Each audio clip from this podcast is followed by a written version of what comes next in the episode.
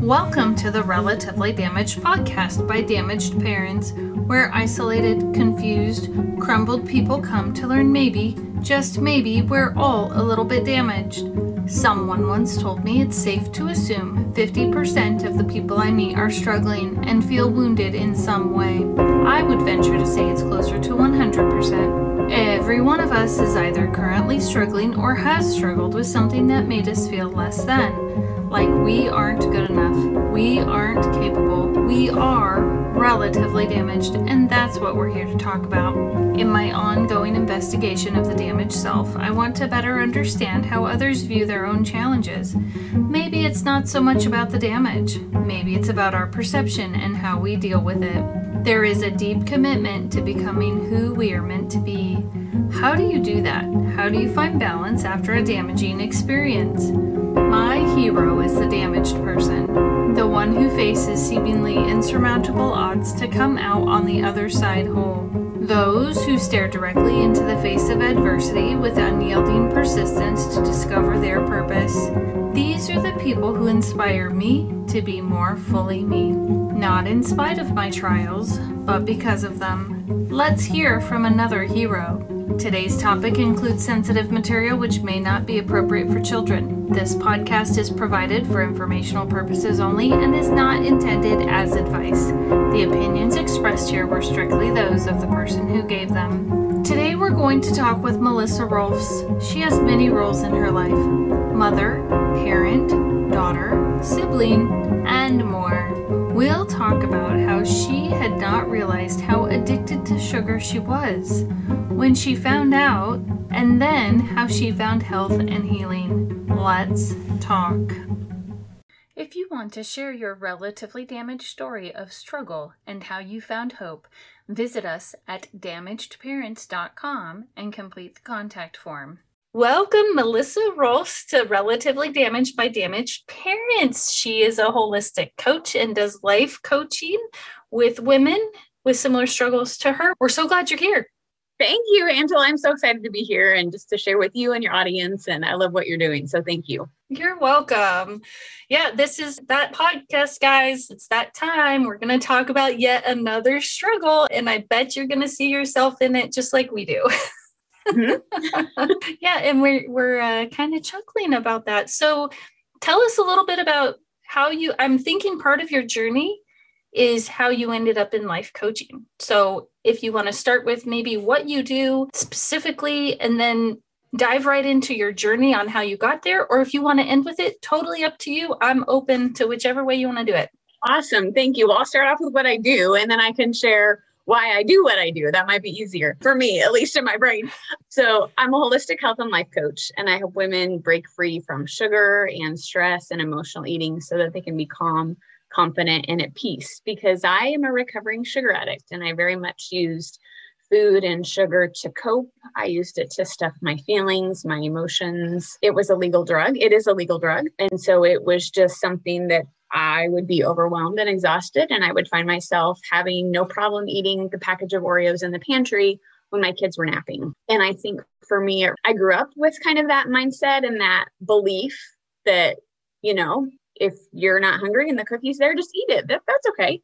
And I, looking back on my childhood, I remember being as young as eight and hiding food in my room. And I got told on because we had little rodents come in and they pooped on the bed.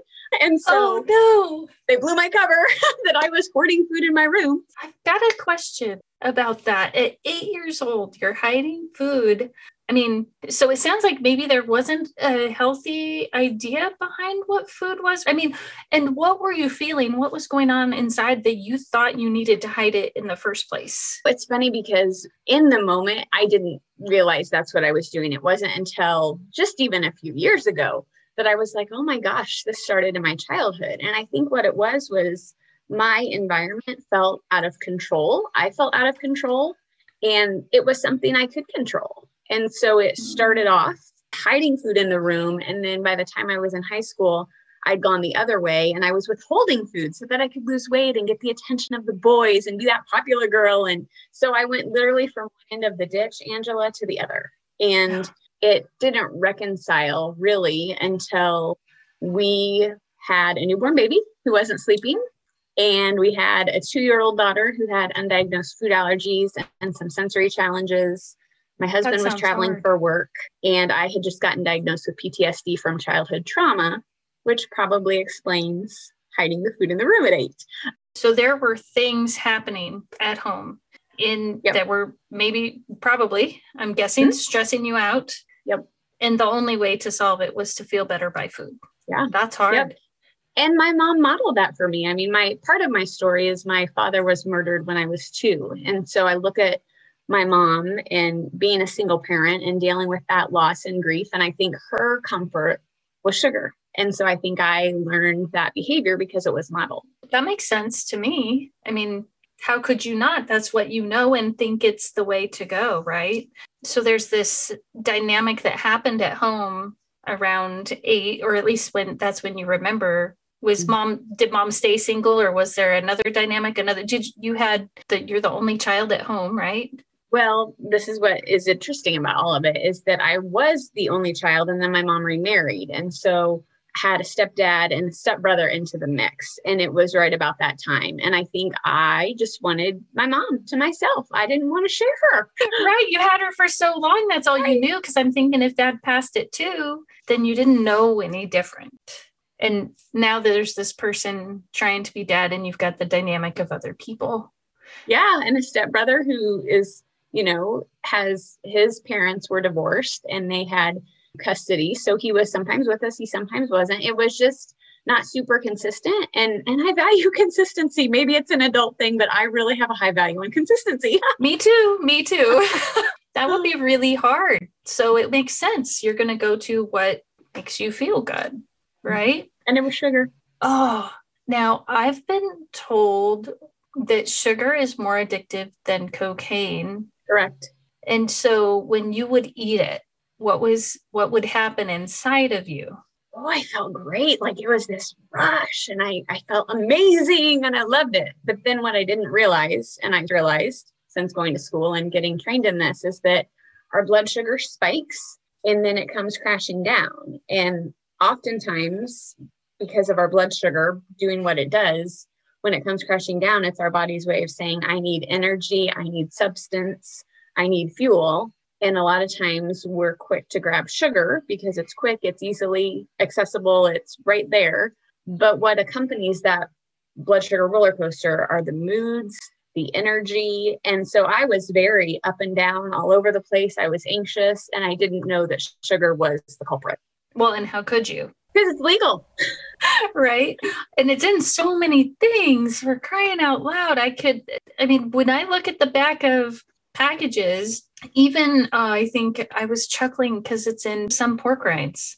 And I'm like, wow. Yeah, exactly. And it's really hard to get used to the taste of things without it. And what's amazing to me, I don't know if it happened to you, I would like to know vegetables got sweeter. Yeah, carrots are super sweet to me right now. right? Oh, wow. Okay, so you get to high school were you a little chubby at the beginning of high school thinking, oh, I need to lose weight? What was going on? I don't think I was. I mean, looking at the time, I thought I was, but looking back, I was normal, average. I was heavier as a kid. And I think as I grew and developed and got involved in sports, I think I just naturally slimmed down on my own. But I was in that comparison game, right? Of all the girls in high school and who's with who. And I think that was probably a driving factor for me and feeling out of control. Constant theme.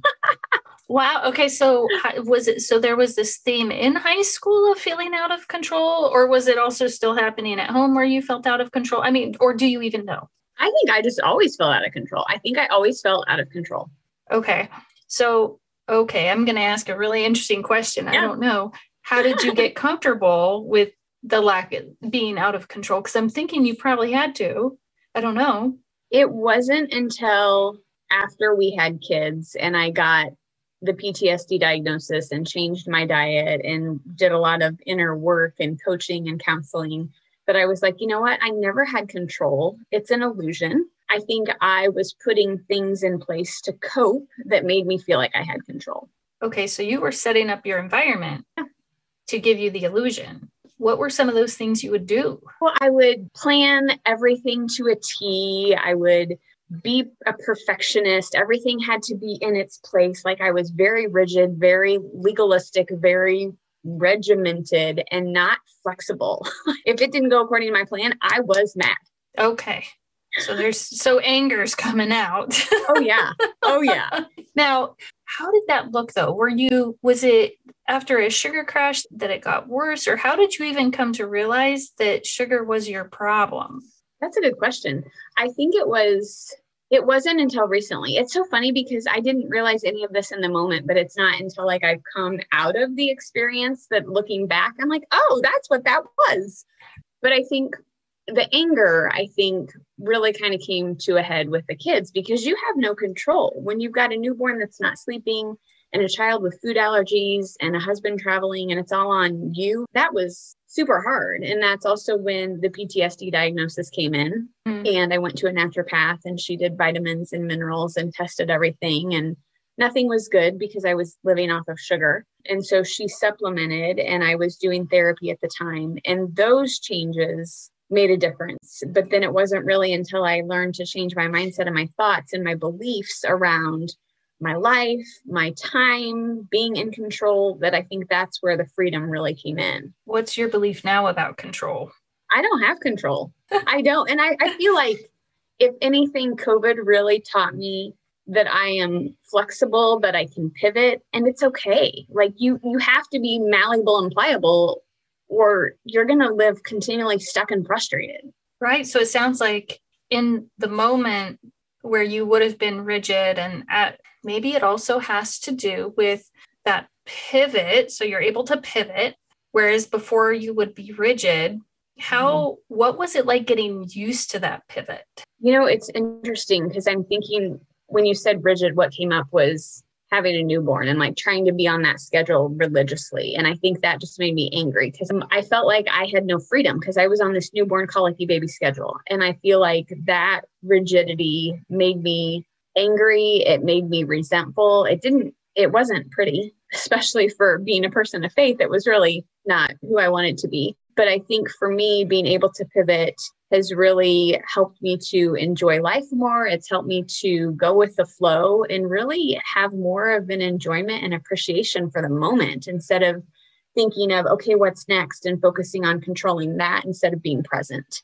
Okay. So, can you give us an example of maybe two separate incidences? One wherein that rigidity shows up beyond the having the newborn baby, maybe something a little more simple or I don't know if that's the right word, but something I could relate to in my day, maybe a schedule change. I, I don't know, something. Yeah.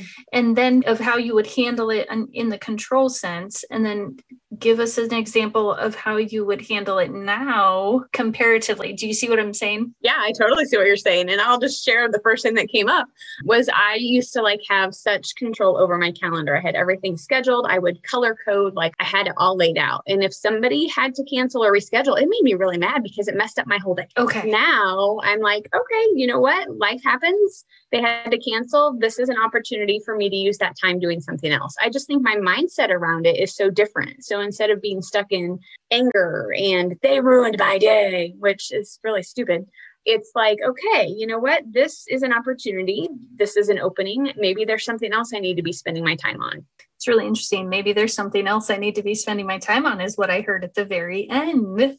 Instead of, and the other thing that came up for me when you were describing that, it sounds like to me you went from having your calendar in pen to having it in pencil. Yep or and not even really having a calendar. no watch anymore. oh my gosh. How do you do that? okay, she's got her phone, guys. the real truth about it. well, I think there might be also a little bit of freedom in not having the watch mm. because all these smartwatches tie you to your phone. Yep. And and okay, so tardiness what happens with tardiness? What happens when you shift from being connected, living to that clock, to really working hard at, well, maybe just working hard at just being free and letting that go? There's an ease and a flow and a grace that wasn't there before. So, with the grace, it sounds like you not only have grace with yourself, but maybe it's also easier to give it to other people. 100%. And when you're thinking about that grace and what happens, and someone cancels or whatever, it sounds like when you were describing earlier that it doesn't matter if what they could have been doing. Huh. So how does I I still don't know that we've totally articulated how to get to that point besides a lot of work. And that's the answer. Okay. So I think I think there's another factor with that besides a lot of work. I think you need to have a really compelling why. Because a lot of women come to me and they're like, I want to lose weight. And that's great. That's fine. I can help you with that. But if you don't have a powerful why, it's not, and it's not as meaningful to you, you're not likely to do the things that maybe you don't want to do or feel like doing to get the desired result. So for me, my change with food and sugar was never about weight loss. That was a phenomenal byproduct, but it was more about becoming the mom and wife that my family needed me to be because I didn't like who I was and how I was showing up. Have you ever had someone come to you that their goal is the weight, but they find out maybe there's a medical purpose reason that they can't lose the weight? And if so, how would you have handled that? Or if not, how would you do you think you would approach a situation like that? I haven't had that happen. I think weight loss is really complex because it's not just food and exercise like we've been led to believe. There's a lot of other factors like sleep and stress and hormones and food intolerances. So, what I really do is I help women learn to connect to their bodies and understand what their body's saying because our bodies are always talking to us. We just haven't been taught how to listen. So, really helping women understand how to listen to their bodies and what's going on. If they were in that place and they weren't seeing the results, I would definitely find another person in another scope of practice that could come alongside and help them kind of figure out maybe what the problem is. Right, right. So, like you said, you just figured out this sugar thing and the emotional eating. So, and, and you're apart from that now. And you realize the roller coasters by looking back. What was it like to lose that emotional crutch though? It was interesting. I remember very clearly one day I was stressed and I had made brownies and I'm like, I'm going to eat a brownie and it's going to make me feel better. And so Angela ate the brownie and I didn't feel anything. And I'm like, this didn't work. I need to have another one. So I ate another brownie and I'm like, this isn't working. I don't know what to do. My crutch is gone. So it was alarming because something I had always known all of a sudden didn't work. But at the same time, it was like, okay, like this is really good because I don't need this. And so I think when we lose something or take something away, if it creates a void. And in order to have that void, it's helpful to fill it with something that's in line with our goals or that's not destructive and helpful to us. And so for me, filling that void with other things was really a game changer. But I had to figure out what those things were. Yeah. So, how do you do that? Well, I think I have a nourishment menu that I help women really like figure out okay, what do you need in that moment? When you're looking for the brownie, what experience are you looking for? What feeling are you looking for? what's going on beneath the surface? And what do you need? And we don't really take the time to ask ourselves that. We just default to the brownies like i did because that's how i grew up. So i think if we can step back and ask ourselves what do i really need in this moment? That's powerful. Yeah and i think it's really hard and i would have to have a good understanding of my emotions too. Mm-hmm. so how do you help people figure that out?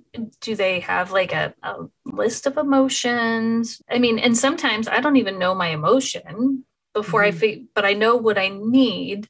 So how do you help people get there? Do you, do you see where I'm going with that? Mm-hmm. Yeah, it's asking questions. It's asking a lot of questions to help people figure out what's going on inside of them. So a great example I had a client who kept eating cheese and crackers. She hated cheese and crackers. And so we dug a little deeper and she went towards cheese and crackers because when she was a child they would always get together as a family with neighbors and relatives and have fun and happy peaceful times and they would have cheese and crackers.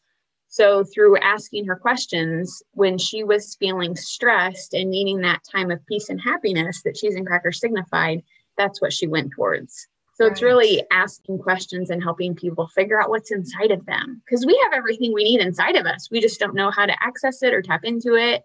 And so having someone come along and ask you can really be powerful and helpful. It really sounds like it. It just reminds me, I think it was Esther Perel. Uh, are you aware of her work? Mm-mm. So I, I know she wrote a book. She's really in sex and intimacy is in her title somewhere. Okay. And and yet at the same time, she talks about being curious about who we are and that we know who we are on an island in relation to that island. Take us off the island and put us in a, a group maybe and then I've got to figure out who I am with this person and who I am with this person and who I'm with that person. And it sounds like that's something you're helping people figure out in relation to food. Who am I in relation to food?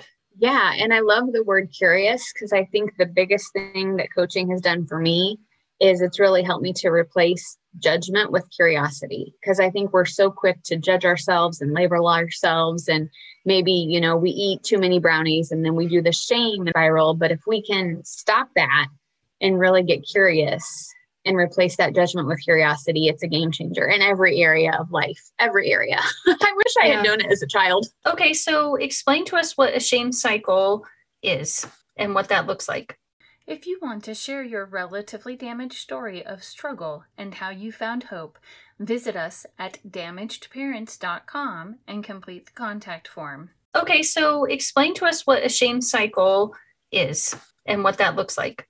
Well, I think for me and the work that I do, it is when you maybe eat something that has been labeled bad because we judge our foods as good or bad or healthy or unhealthy. We don't really view it in terms of what am I looking for in this moment. So if we eat something that we deem as bad, and we eat too much of it, then we have the mentality of, oh, this is know bad for me. I shouldn't have done that. And we feel the guilt and the shame and the condemnation. And that start kind of starts the downward spiral of, okay, I'm my clothes don't fit.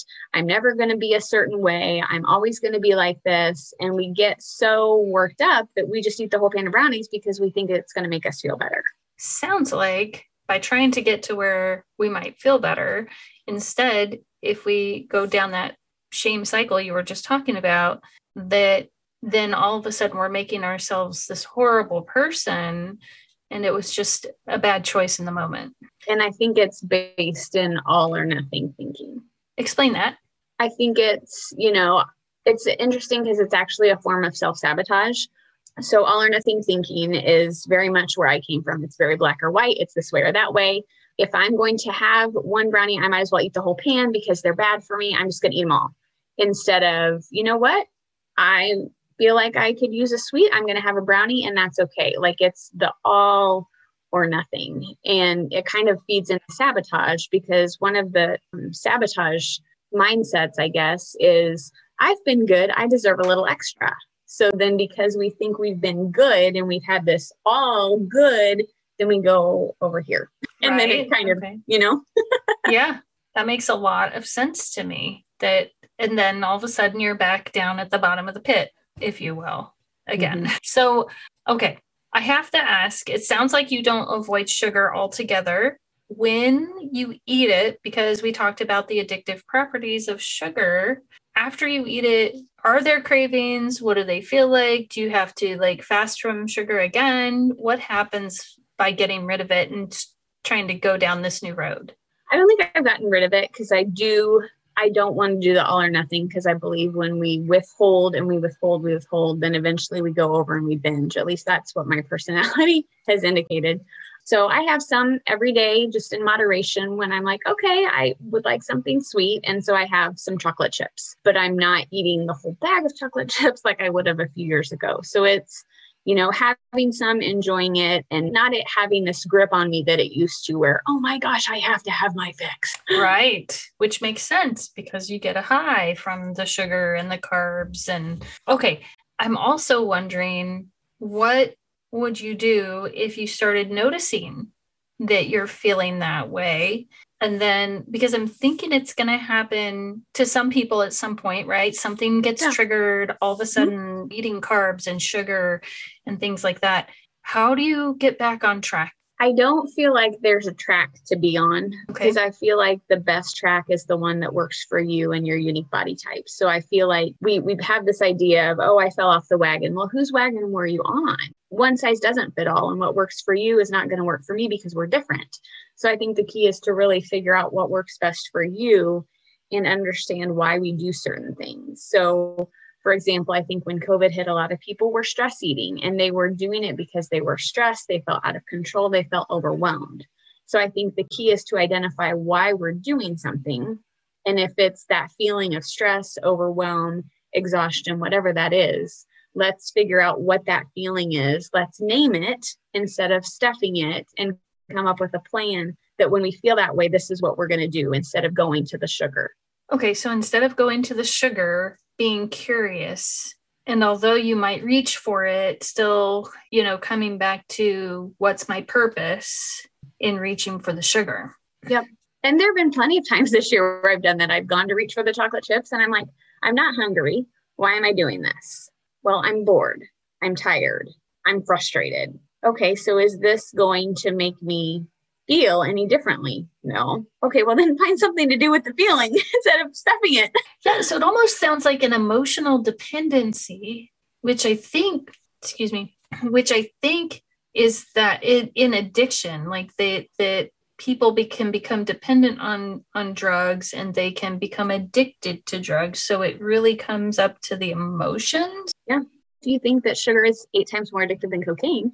Makes sense. Yeah. Okay. But So again, it's legal and it's in everything. Just to remind, remember. yeah, it's not easy, right? We get ourselves in trouble all the time. And and I think, you know, maybe it might help to have the perception that there's an ebb and flow to life, that maybe some of those hard times are necessary. What are your thoughts? Yeah, absolutely. I listened to a podcast by another life coach, and she always talks about the human experience. And I love that because I think we are all living the human experience and it has its feelings and it has its emotions. And I have a friend from college who's on hospice and about to pass away. And I was thinking about that this morning, like just how, you know, this is somebody's birthday and somebody's celebrating this new life, and we can celebrate with them, but we can also be sad at the same time because I have a friend who's about to pass. Like, I think it's this myriad of emotions and feelings, and we so many times have this one or the other instead of a both and perception. And so I think if we can just experience being a human and the feelings that come with it and not act on the feelings or let them drive us, I think that's powerful because sometimes we just need to feel. I heard you say both and. Can you explain that?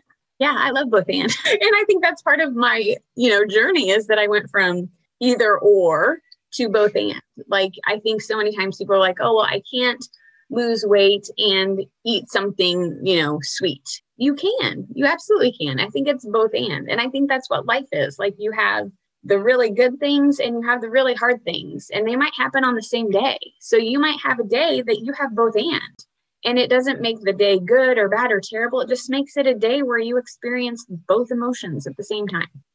Yeah. So I've got to know did you shift in your language also from either or or but to to and? And if you did how did you do that i have and it's funny because now my children are quoting me. They're like you're using absolutes. You we don't say always. We don't say never. We don't say all the time. And i'm like oh no. That sounds like trouble. Uh-huh. It is. It's really interesting. But yeah i think you know i think as we grow and we change i think you know the thoughts become the beliefs and the beliefs become the actions. And i think part of the thoughts changing and the beliefs changing is the actions and the words changing. So i think as i've just changed it's just kind of been a progression. And i, I catch myself. It's not an always you know there you go. It's not all of the time but i think my language has changed over time. And i find myself being more curious than judgmental for sure. Now you just laid out a little bit of a of a step stepping uh, thing. First your thoughts had to change. Then excuse me actions needed to change or beliefs needed to change and then actions needed to change. So that excuse me that makes me think that it's not a short term process i can't just decide oh i'm going to do this today and it's going to work how do you get there you do the work. Right, but like not but I got I got myself guys. Okay, so you're doing the work and I think maybe part of what you're saying is when you're doing the work is it's going to be uncomfortable and it's going to be practice. And maybe you tell me, maybe we're practicing for the rest of our lives? For sure, for sure. And I think we get to this place where we maybe reevaluate and we're like, wow, that's really interesting. I'm not where I was three months ago. I'm not where I was six months ago. I'm not where I was a year ago. But I think it's, I think if you do something often enough and you can change your habits by changing your thoughts and your beliefs and really kind of what pleasure is linked to, because that kind of drives habit loops in the brain.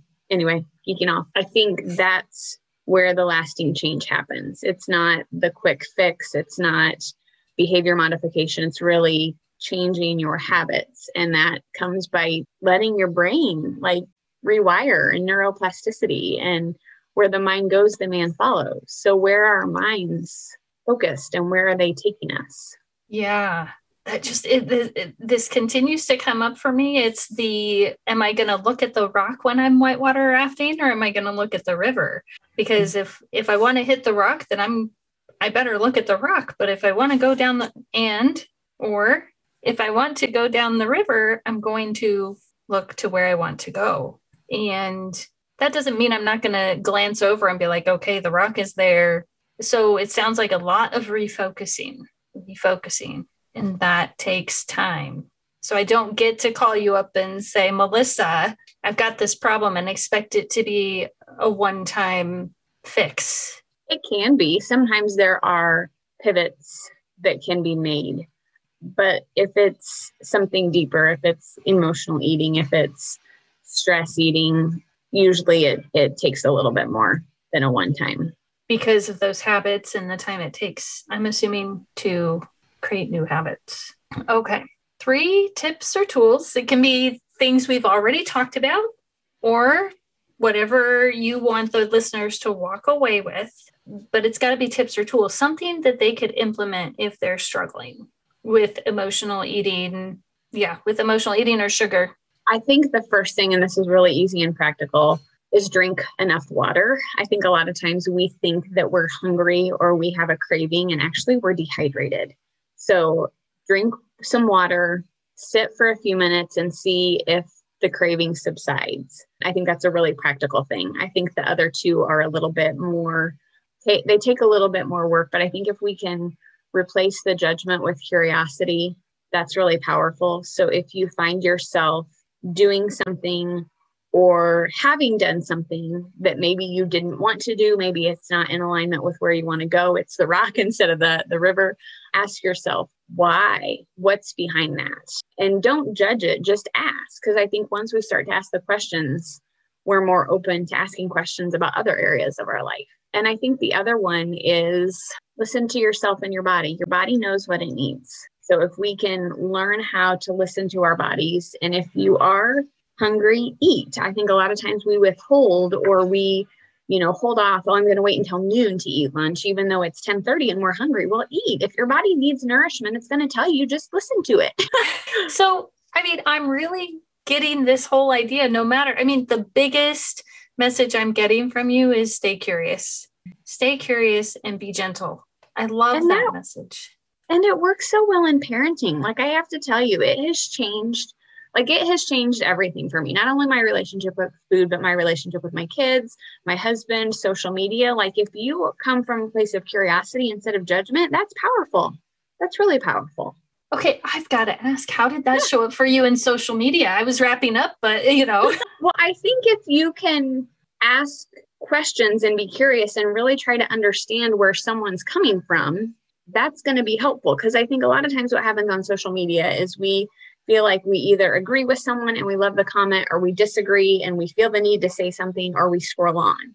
So if we can maybe get curious and if we see another perspective that maybe isn't our perspective, just ask someone, well, I would love to know why why you think that way. How did you come to that conclusion? And really just try to figure out where they're coming from. I really, really love that idea. Of asking questions in social media because I agree I haven't seen engagement. And I think it's because it's hard to ask those questions and it's hard to be gentle. And you're right. Like, how many people just scroll by because, gosh, wow. Okay. So I'm just seeing the absolutes, you know, like, how could social media shift though? And maybe does it need to be us who shifts for that social media to shift? What do you think? I think it can be. I mean, and I even said this in a video yesterday. We don't have to agree. Like we need each other. Like because I I will just in disclosure, I posted something about Krispy Kreme giving away the donuts for the vaccines and I just asked the question, how do you think this relates to health? And I had all sorts of comments.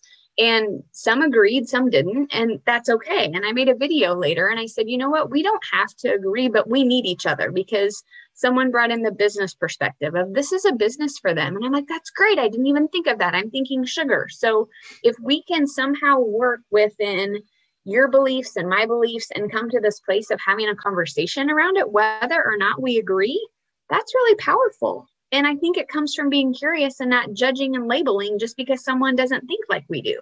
Yeah. So how do you create that environment? Do you I think have to be the the leader to start it and then and then it's kind of hidden in a group on Facebook that is probably private. So how or on your page. That's what I did. I love that. I love that. I think that gosh, that just really you know, I yeah, I just love that. So thank you. And I really hope that that's one of the messages that people really take on is being curious about others' posts and a different perspective. I mean, for me, it's definitely something. Times. Maybe I'll make a goal of of asking a question on someone else's post. You mm-hmm. know, maybe for right now, once a week. And I think you can frame it in a way and say, "I'm curious why you think that way. I'd love to hear your experience." So you don't sound like because I think part of it is verbiage and how we position things, right? But I think, you know, if we come from it from a place of compassion and curiosity, that's going to go farther than judgment. Yeah. And there have been most- several times over the last year with everything going on where I've reached out to people and I've said, I know you have a different perspective than I do. Can we talk? And I can understand how you got to where you are and why you feel that way. I don't want to change your mind. I just want to understand. Yeah. Because if you came at me with how I'm wrong or how I did all this stuff, I'm not going, or my belief is wrong. How, how would you expect me that, to then engage with you if We're I'm already, yeah, if I'm already feeling judged? That actually doesn't make sense, but it's what we do. Because I think judgment makes us feel safe. Yeah, I could see that. Well, if I'm right and yet it's not safe, because it's not safe for, for the other person. And if it's not safe for the other person, then chances are that safety is not going to come back to me, right? Interesting. I love it. I love it. I'm so glad I got to have you on the show today, Melissa.